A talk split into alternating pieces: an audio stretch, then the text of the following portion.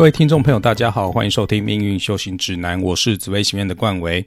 近期陆陆续续还是有许多网友到 IG 私讯我，表示自己从来没有接触过修行，不知道该怎么开始，想要了解怎么入门，或者是想要开始修行，是不是一定要接触宫庙呢？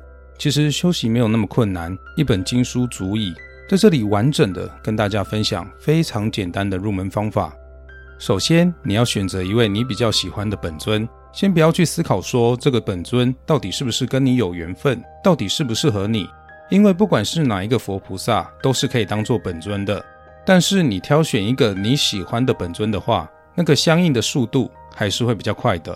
那是因为你会想学习它，想模仿它，那么你会喜欢它，也一定是在过去的因缘里面有一些交集，或者是说可能你的前世曾经信奉过这位佛菩萨。或者说你的性格、你的脾气、你的想法和观念跟这个佛菩萨很相似，所以你才会喜欢。以下提供几个判断本尊的原则给大家参考。第一点，你第一次见到他的法相就升起了非常强烈的欢喜心，你很喜欢他，远超过其他的佛菩萨，那么他很可能就是适合你的本尊。同时喜欢两三位也是有可能的，表示过去世你都有修习过他们的法门。第二点，读一般的经典会觉得艰涩难懂，但是一读到他的经典，却一点就通，感觉浅显易懂，好像以前就学过一样。这也是一种判断方式。你上辈子就修过了，这辈子修习当然就如鱼得水了。第三点，你念起他的经咒时，本身特别有感，会觉得想一直念下去。第四点，当你阅读经典，了解每位佛菩萨他们所发的愿之后，你发现你的理念或者是誓愿。和他是最相同的。以上四点提供给大家参考，而最早接触到的也未必就是你的本尊。有些时候因缘未到，可能要过几年之后，你才会碰到你真正的本尊。然后你会发现，几年后你接触到的这位喜爱的程度远远超过过去所学，这表示你们的缘分已经到了。佛陀在佛经里面只有对两位菩萨明确说过，和我们娑婆世界阎浮提有大因缘。一位是观世音菩萨，另一位则是地藏菩萨。在整个法界之中，其实还有数不尽的佛菩萨，是我们未曾听闻过名号的。而我们现在可以这么普遍的听见、看见观世音菩萨和地藏菩萨，那是因为这两位菩萨发大愿要救度我们娑婆世界众生的缘故，所以才会让他们的法门在娑婆世界里广宣流布。莫将容易得当作等闲看。千万不要因为随处可见到、可听到观世音菩萨和地藏菩萨，就误认为他们的法门不够特别、不够殊胜哦。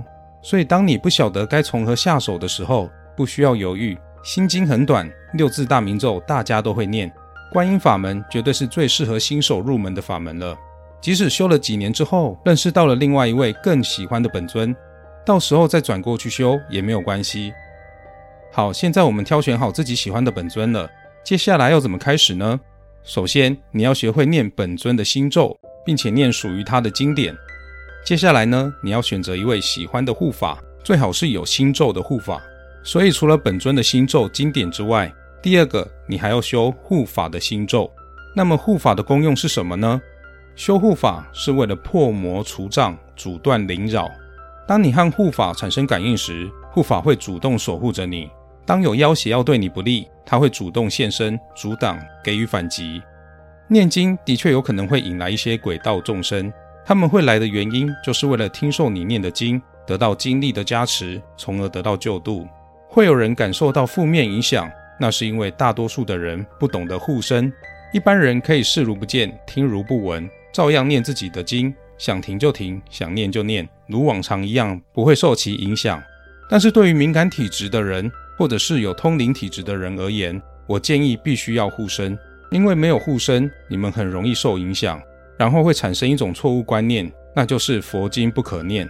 其实密宗任何一种修法的仪轨当中，都少不了结界以及护身。拥有大神通力的密宗上师都必须做，更何况是一般人呢？这里的护法主要指的是护法明王，所谓的明王是专指诸佛菩萨所化的愤怒尊。愤怒尊的外貌凶恶，可以喝退邪祟，也因为是诸佛菩萨所化，所以具备强大的威力，可以降服魔神。在佛教的五大明王中，台湾比较常见的是不动明王以及慧基金刚，大家可以单纯持诵他们的心咒即可。如果要正式修他们的法，还是建议要寻找正统法脉的上师或者是法师来传法灌顶，会比较妥当。另外，还有一位大家常常会在佛寺看见的护法神，也就是手持金刚杵的维陀菩萨。维陀菩萨没有心咒，大家可以直接持念他的圣号就可以了。以上是本尊及护法的部分。第三个，你还可以依自己的意愿挑选一个你自己想修的法门，例如土地公法门、大悲咒法门。往生咒、准提咒等等，任选一个，就以这三个当做每天的主修。嘴巴在念诵的时候，耳朵同时专注听自己念出的声音，并在脑海里专心观想佛菩萨的法相。佛菩萨的法相就找自己喜欢的就可以了。这应该是一般人生活时间安排上的极限了，因为每个心咒每天至少都要念一百零八遍以上，这是指坐下来专心修持的状态。除了这三个主修之外，如果你的时间充足，还想要念任何的经典或咒语也没关系，但是建议当做结缘修就好，不要贪多。结缘的咒语可以念三至七遍即可，贪多反而每一个都修不好。正所谓一法通万法通，一门深入的修行就好。当你把这个法门彻头彻尾修到相应，这个时候你再去持其他的咒语，你会发现根本不需要特别修习，马上就会有感应了。我们一天的修行时间也不需要太长，你坐下来修行的坐中修，也就是正式的修行修正课的时间，不应该影响到你的日常生活。所以，包含打坐的时间在内，一天大概一小时就差不多了。毕竟我们不是出家人，也不是一位全职的神职人员，我们日常生活除了工作以外，还有家庭要顾，还有很多事要做，像是运动、阅读、进修等等。如果你只念经，在念经当中接受一些智慧的语言，即使你读得懂，但是你不一定能体会得到，因为没有一些生活中的契机和智慧去激发你，让你领悟佛经中的道理，因此无法真正的相应。所以你必须在生活中有一些磨练，必须接触一些人，懂人情世故，不能一直躲在家里，要出去外面，要接受挑战。当这个生活、这个人间、这个凡间、这个世界，他们在刺激你的时候。他给你的各种生活中的喜怒哀乐、生老病死，就是在给你一些体悟，让你从当中去升华。所以不要做枯禅，不要死死的修炼，这样过于死板、太规范性的修行，其实是很难成长的。生活的确就是一种修行，在生活中你心静如水，这才是定力。打坐的时候心静如水，面对事情的时候你却慌了，就焦虑了，这样就没什么意义了。所以在面对生活的每一件事情的时候呢？你就可以观察到你的修行到底有没有进步，你的心到底有没有乱，你是否会有不愉快、有情绪、有烦恼？你睡得好吗？你吃得好吗？你的朋友喜欢你吗？你的家人过得好不好？你的事业做得怎么样？你的健康如何？这些其实都是修行的一部分，并不只是念经持咒就够了。所以，除了做中修之外，也要在生活中修。如果平常在开车的时候、走路的时候，你希望可以多念一些经咒，也可以在心中默念，这也是一种随缘修。一边煮菜一边念，这也是一种随缘修。至于在修行的过程中，你不需要去感应什么佛菩萨，不需要去感受各种灵异现象的出现，或是有没有一些特别的感受，例如打坐时有没有看见光啊，佛菩萨有没有来照顾我啊，不需要去追求这些东西。如果修行的时候把心专注在这里，是很容易走偏的。为什么呢？因为你的修行居然是为了让佛菩萨来照顾你，这样是不对的。生活当然是要由自己来照顾自己，由自己负责。身边的家人也应该是由自己来照顾。而且打坐的时候一定要注意，当你打坐进入定境的时候，当你进入一个比较没有杂念、比较一心不乱的状态的时候，其实是有机会出现幻象的，很容易出现画面的。这其实是很正常的。千万不要因为看到有画面，以为有佛菩萨来就沾沾自喜，那是本来就会发生的，因为那是潜意识的反射。甚至有时你会看到害怕的画面，那是你内心的心魔，心魔也是潜意识反射出来的。接下来，平时要多做一些善事，多帮助一些人，在你有能力的时候，把你的善良留给身边你所在乎的人。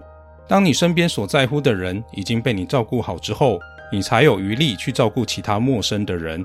有些人自己的父母没有照顾周到，和父母说话的语气也没有很好，但是对别人特别好，这样是不对的。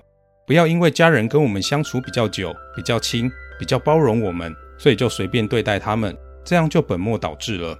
你以为帮助陌生人会有功德，但是你身边的人呢？所以我们要先帮助自己身边关爱我们、在乎我们、疼爱我们的人，不要让他们失望，不要让彼此留下遗憾。